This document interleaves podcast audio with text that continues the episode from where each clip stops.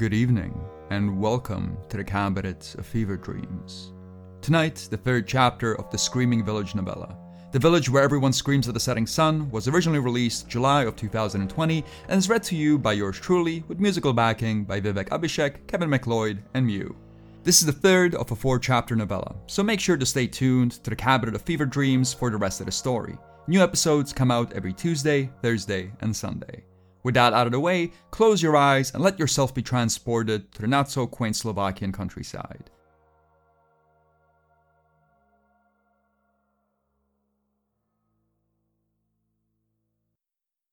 Robert? I was going to die. They were going to tear me apart limb from limb. If the villagers who scream at the setting sun wouldn't eat me, the wild animals out in the forest would.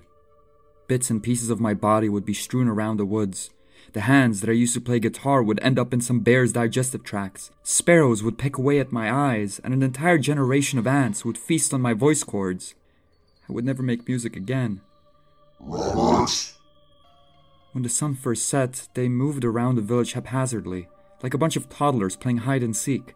The red tips of their claws moved through the night without any aim. The monsters that were hunting me were simply walking around and screaming my name. I thought that I could make it until daybreak in my hiding spot. The woodshed was dark enough to hide me until sunrise, and if I picked my timing carefully, I could dash out into the forest without being seen. But after an hour of unanswered calls, the creatures that were hunting me changed their strategy. Scarlet lights that stemmed from their claws started to organize. In the geometry of those burning fireflies, I could see a search party manifest. They surrounded the village and moved in two waves from opposing sides of the main road. They were searching every home, every barn, every woodshed. It was just a matter of time before they found me. I was going to die. Robert? I sat in the musty dark of the woodshed and tried to keep my sobs as quiet as possible. There were splinters all over the place. My knees were killing me, and my hangover had fused itself into my panic and re-emerged with fresh, painful force. And I was gonna die. Hopelessness so powerful washed over me that I almost got up and walked out into the street. There wasn't any point in hiding. The creatures would find me anyway. Aneta Vashkova would poach Gustav and my band would fall apart. The Wars of Perun, the creative project that drove me for the past two years of my life, would become a footnote on a better musician's Wikipedia page. Also, I was going to die anyway. Figured I'd get it over with. But then, just as I was about to commit suicide by eldritch creature, a brick of a vision hit my head. Somewhere in a loft in Prague's Zhishkov district, a thick eyebrowed man sits behind his laptop. He has both just finished his snack of cornbread hummus and reading whatever is on the screen. The man licks the tips of his fingers for the last remnant of his vegan treat, then brushes off the crumbs from his keyboard. He clicks on the comment section and methodically types out the words You are a warrior of Perun. Act like it. He hits enter, and the intertwined web of the internet whirls into action. The words hit me like a bolt of divine lightning. You're a warrior of Perun. Act like it. Whoever this mysterious man was, he had a point. Hiding in a woodshed, waiting to die was a far cry from what a true follower of Perun would have done in this situation. I had named my band in honor of the pagan god of war and thunder, yet I acted like a coward. If I was a true warrior of Perun, I would run out into the summer night and turn the peaceful village into a roaring battlefield. A true warrior wouldn't hide, he would fight, he would tear those monsters in half and make them dread the day they ever try to drug him. The last time I had used my fists was in grade school, and even then they missed every shot they took. But not all warriors of Perun fight with their fists. What I lacked in strength, I made up for in cunning. I would turn the village into a battlefield, but I wouldn't be the one doing the fighting. The lights that hovered in the village were equally spaced. The monsters had set up a stable perimeter to ensure I couldn't escape. The biggest groups of the creatures were in the two search parties which moved from either side of the village, but there were visible clumps of the scarlet bulbs positioned around something else. The barns. The villagers were guarding the barns. They knew where my allies were. Whenever the creatures moved too close towards the walls of those wooden structures, the livestock would explode into the same shrill, anxious screams that they let out before. Those animals wanted out. They could aid me in my escape. If I could distract them for long enough to get to the barn, I could drench the village in chaos so potent that no one would notice my escape. The chickens in the coop outside had calmed down. Aside from the occasional sleepy cluck, they had resigned into the night. I tried to remember a prayer to Perun, but nothing came to mind. The guy had been out of the mainstream for well over a thousand years. My hope was that he was an understanding god. Perun, help me, I whispered as I unlatched the doors of the chicken coop. For a split second, the chickens sleepily stared at the outside world through the open doors. They looked unsure, as if the possibility of freedom was something that their avian brains had never even considered. But sure enough, after their beady eyes readjusted to their new reality, they ran. The chickens dashed through the village, clucking victoriously, as hard as their little lungs would allow them to. This immediately caught the attention of the grouping of lights that hung around one of the barns. The eldritch monsters descended on the chickens like shining vultures. I crawled over to the unguarded barn. I had hoped that I could sneak in, free the animals, and make my escape under the pandemonium that a barn full of loose livestock would create. But things weren't that simple. There was a rusty lock covering the gate of the barn. My mind flooded with more Reddit inspiration quotes. All I needed to do was find a solution. Obstacles were a part of the process. I was getting tired of the process. Behind me, the gentle prelude to the chaos started. The clucking of freedom turned into clucking of fight. The chickens and the villagers had met in battle somewhere among the cottages. A wave of frustrated, pecking induced growls rose from the monsters' throats in the darkness, but it was soon drowned out by the pained screeching of the birds. Even the most persistent of beaks were no match for a razor sharp claw. I needed to get inside of the barn and release the hoofed cavalry. I needed something to break the lock. It was too dark to find any rocks. The vape in my pocket started to feel heavy. Was a first paid show. I spent the whole bus ride clutching the money inside of my hoodie. It all seemed unreal. Someone had paid me to do something I would willingly do for free. I knew exactly what I was going to spend my first dream paycheck on. The screen flickered with a bright blue light before it zapped out of existence. The valley echoed with the sounds of slaughter. The chickens were sacrificing so much more than me, but still, I was going to quit smoking, and I was going to quit in style.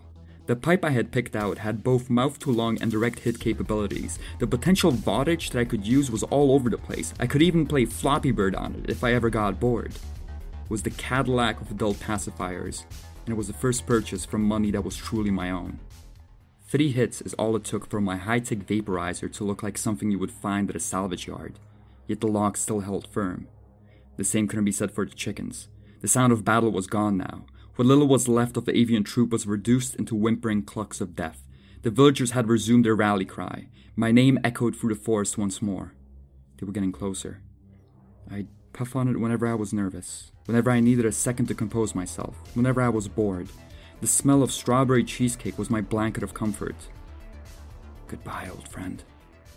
I whispered as I slammed my vaporizer into the lock. It breathed out one last gust of steam that smelled of burnt cotton, and then shattered into a hundred pieces of misshapen electronics. My inanimate friend was gone, but his sacrifice was not in vain. Next to the bits of plastic that I had gripped for years was a broken lock. Robert, The night had started to brighten in the red hue of the setting sun. There was no point in hiding in the darkness anymore. The creatures knew where I was. I turned on the flashlight of my phone and ran into the barn. Much like the chickens, the cows and pigs of the barn took a while to understand what was going on, but as I ran past them with my flashlight, unlatching their pens, they rustled themselves awake. Revolution was burning in the air. I turned off my flashlight and hid inside of an empty pen at the edge of the barn. The animals were becoming restless. The barn was starting to fill with the bloody red glow of the villagers' claws. Soon the chaos would begin. Robert, The pen around me slowly materialized under the crimson light. There was a photo tacked onto the scuffed wood. A photo of someone that I recognized. It was the strange pale girl I had met the day before.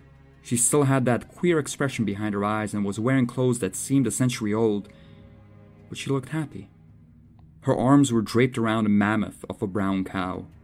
was a strange combination the gentle hands of a frail human wrapped around the bulging muscles of a powerful animal. The girl's face shone with the joy of friendship. The cow in the photograph clearly meant a lot to her. Me and Olga was scratched out above the picture in uneven handwriting. The cow's eyes stared back at me like two giant lava lamps, radiating unceasing tranquility. But the barn was far from tranquil. The animals had fully woken up from their gentle slumber and were now screeching at the top of their lungs. The wooden gate creaked. The villagers were inside of the barn. The hollow thumps of hooves on flesh, the manic battle cries of cornered pigs, the dark screams of the monsters that hunted me. The barn had descended into utter chaos. Shadows painted by the bright red glare of the creature's claws danced on the wooden walls of the barn. The villagers were putting up a fight, but the animalistic force of the livestock was undeniable. Crawling towards me, through the dry straw that covered the ground, was a viscous stream of blood. Bits of dark flesh floated on it like newspaper boats. It was my time to escape. I got up from my hiding spot, ready to run for my life, but my feet refused to budge. An animal was in the way. The pig's maw was so close to me that I could feel its last hot breath leaving its body.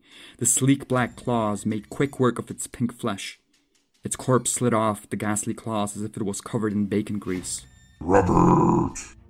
The monster that had slaughtered the pig towered over me. Seeing that scaly black skin, those massive milky eyeballs, those horrible pin like teeth, it all chilled me to my core. Even in my worst sweat drenched nightmares, I couldn't imagine a being so abhorrent. The tips of the creature's claws were searing hot and inches away, but I couldn't move. Those horrible lights were reaching out for my face, buzzing with an incomprehensible energy, but I was paralyzed. You're a warrior of Perun. Act like it. My fist flew through the air. For a split second, I felt the tender, wet surface of the white eyeballs wrap themselves around my knuckles. The monster clutched at its leaking eye socket and screamed the same pain scream that its cohorts were letting loose during their struggle with the animals. Through the melee of the barn, I could see a direct path towards freedom. Punching demons in the eye, that's what I do. Fighting against evil with my barnyard crew.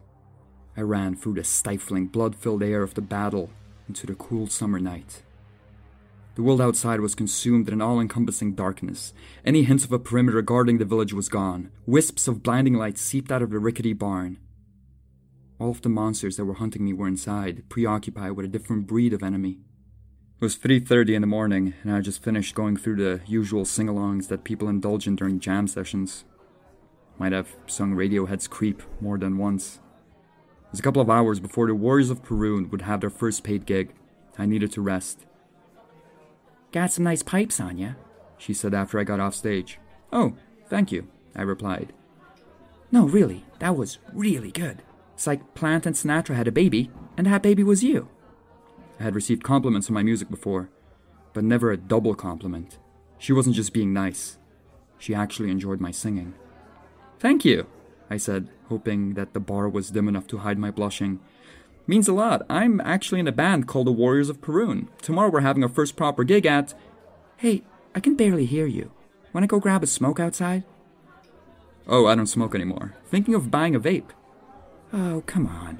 Smoking's good for your bones. She shot me a wide smile. If anybody tells you different, they're a communist.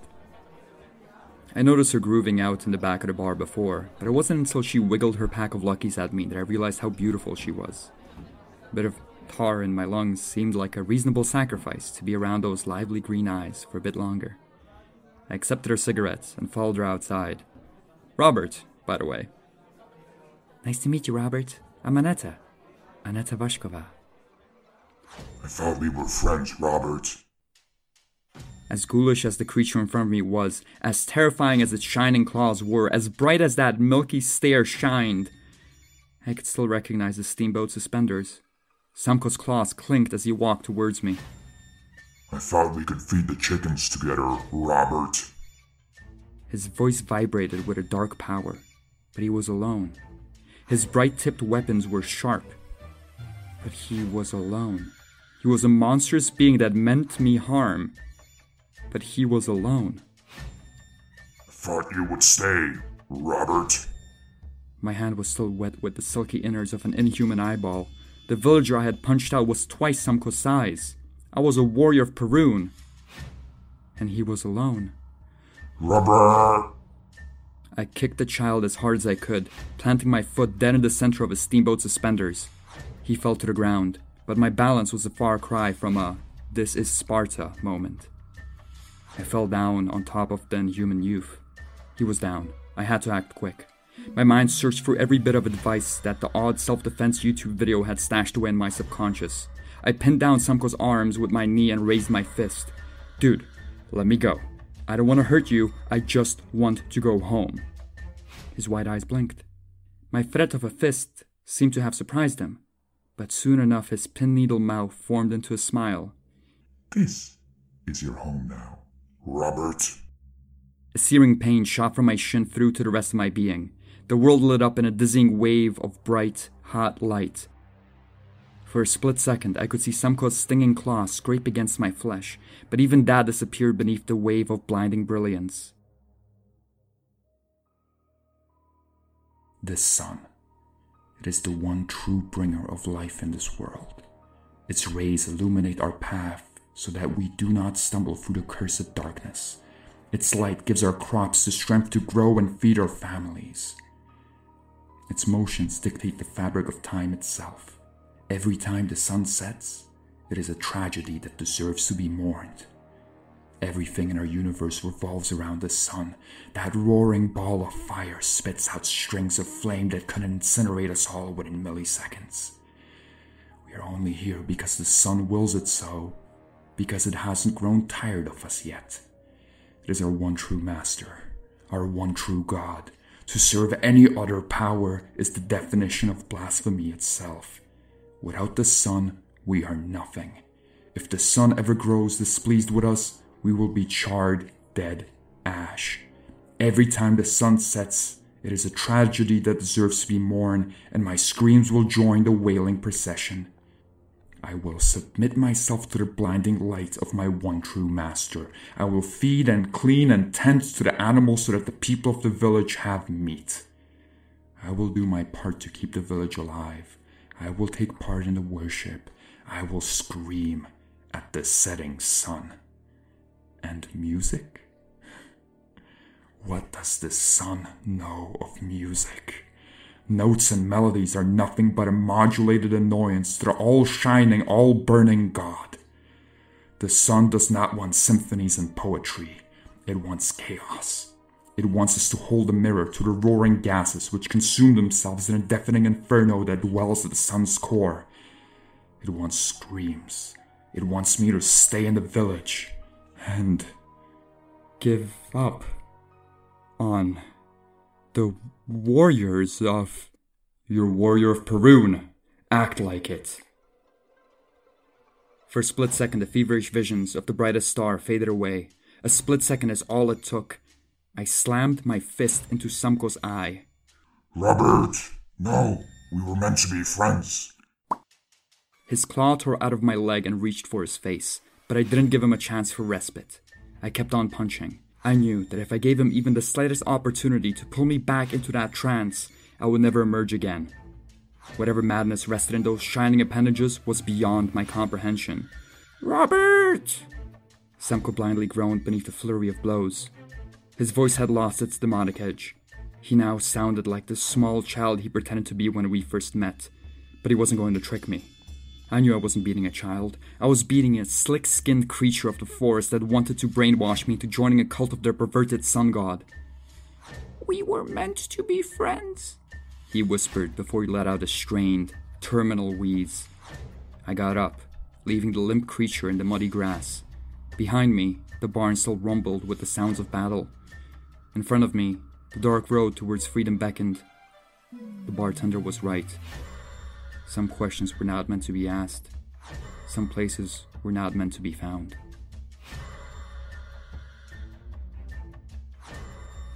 The Cabinet of Fever Dreams is written and produced by Mike Jesus Langer and is brought to you by patrons such as Moo, Serafina L, Lucky J. Horton, Alan Rawl, Kus, Bob Konderk, and Chicken Mixer. If you'd like to join these fine people in supporting the show and get early access to episodes along with a bunch of bonus content, drop by patreon.com slash Mike J. Langer.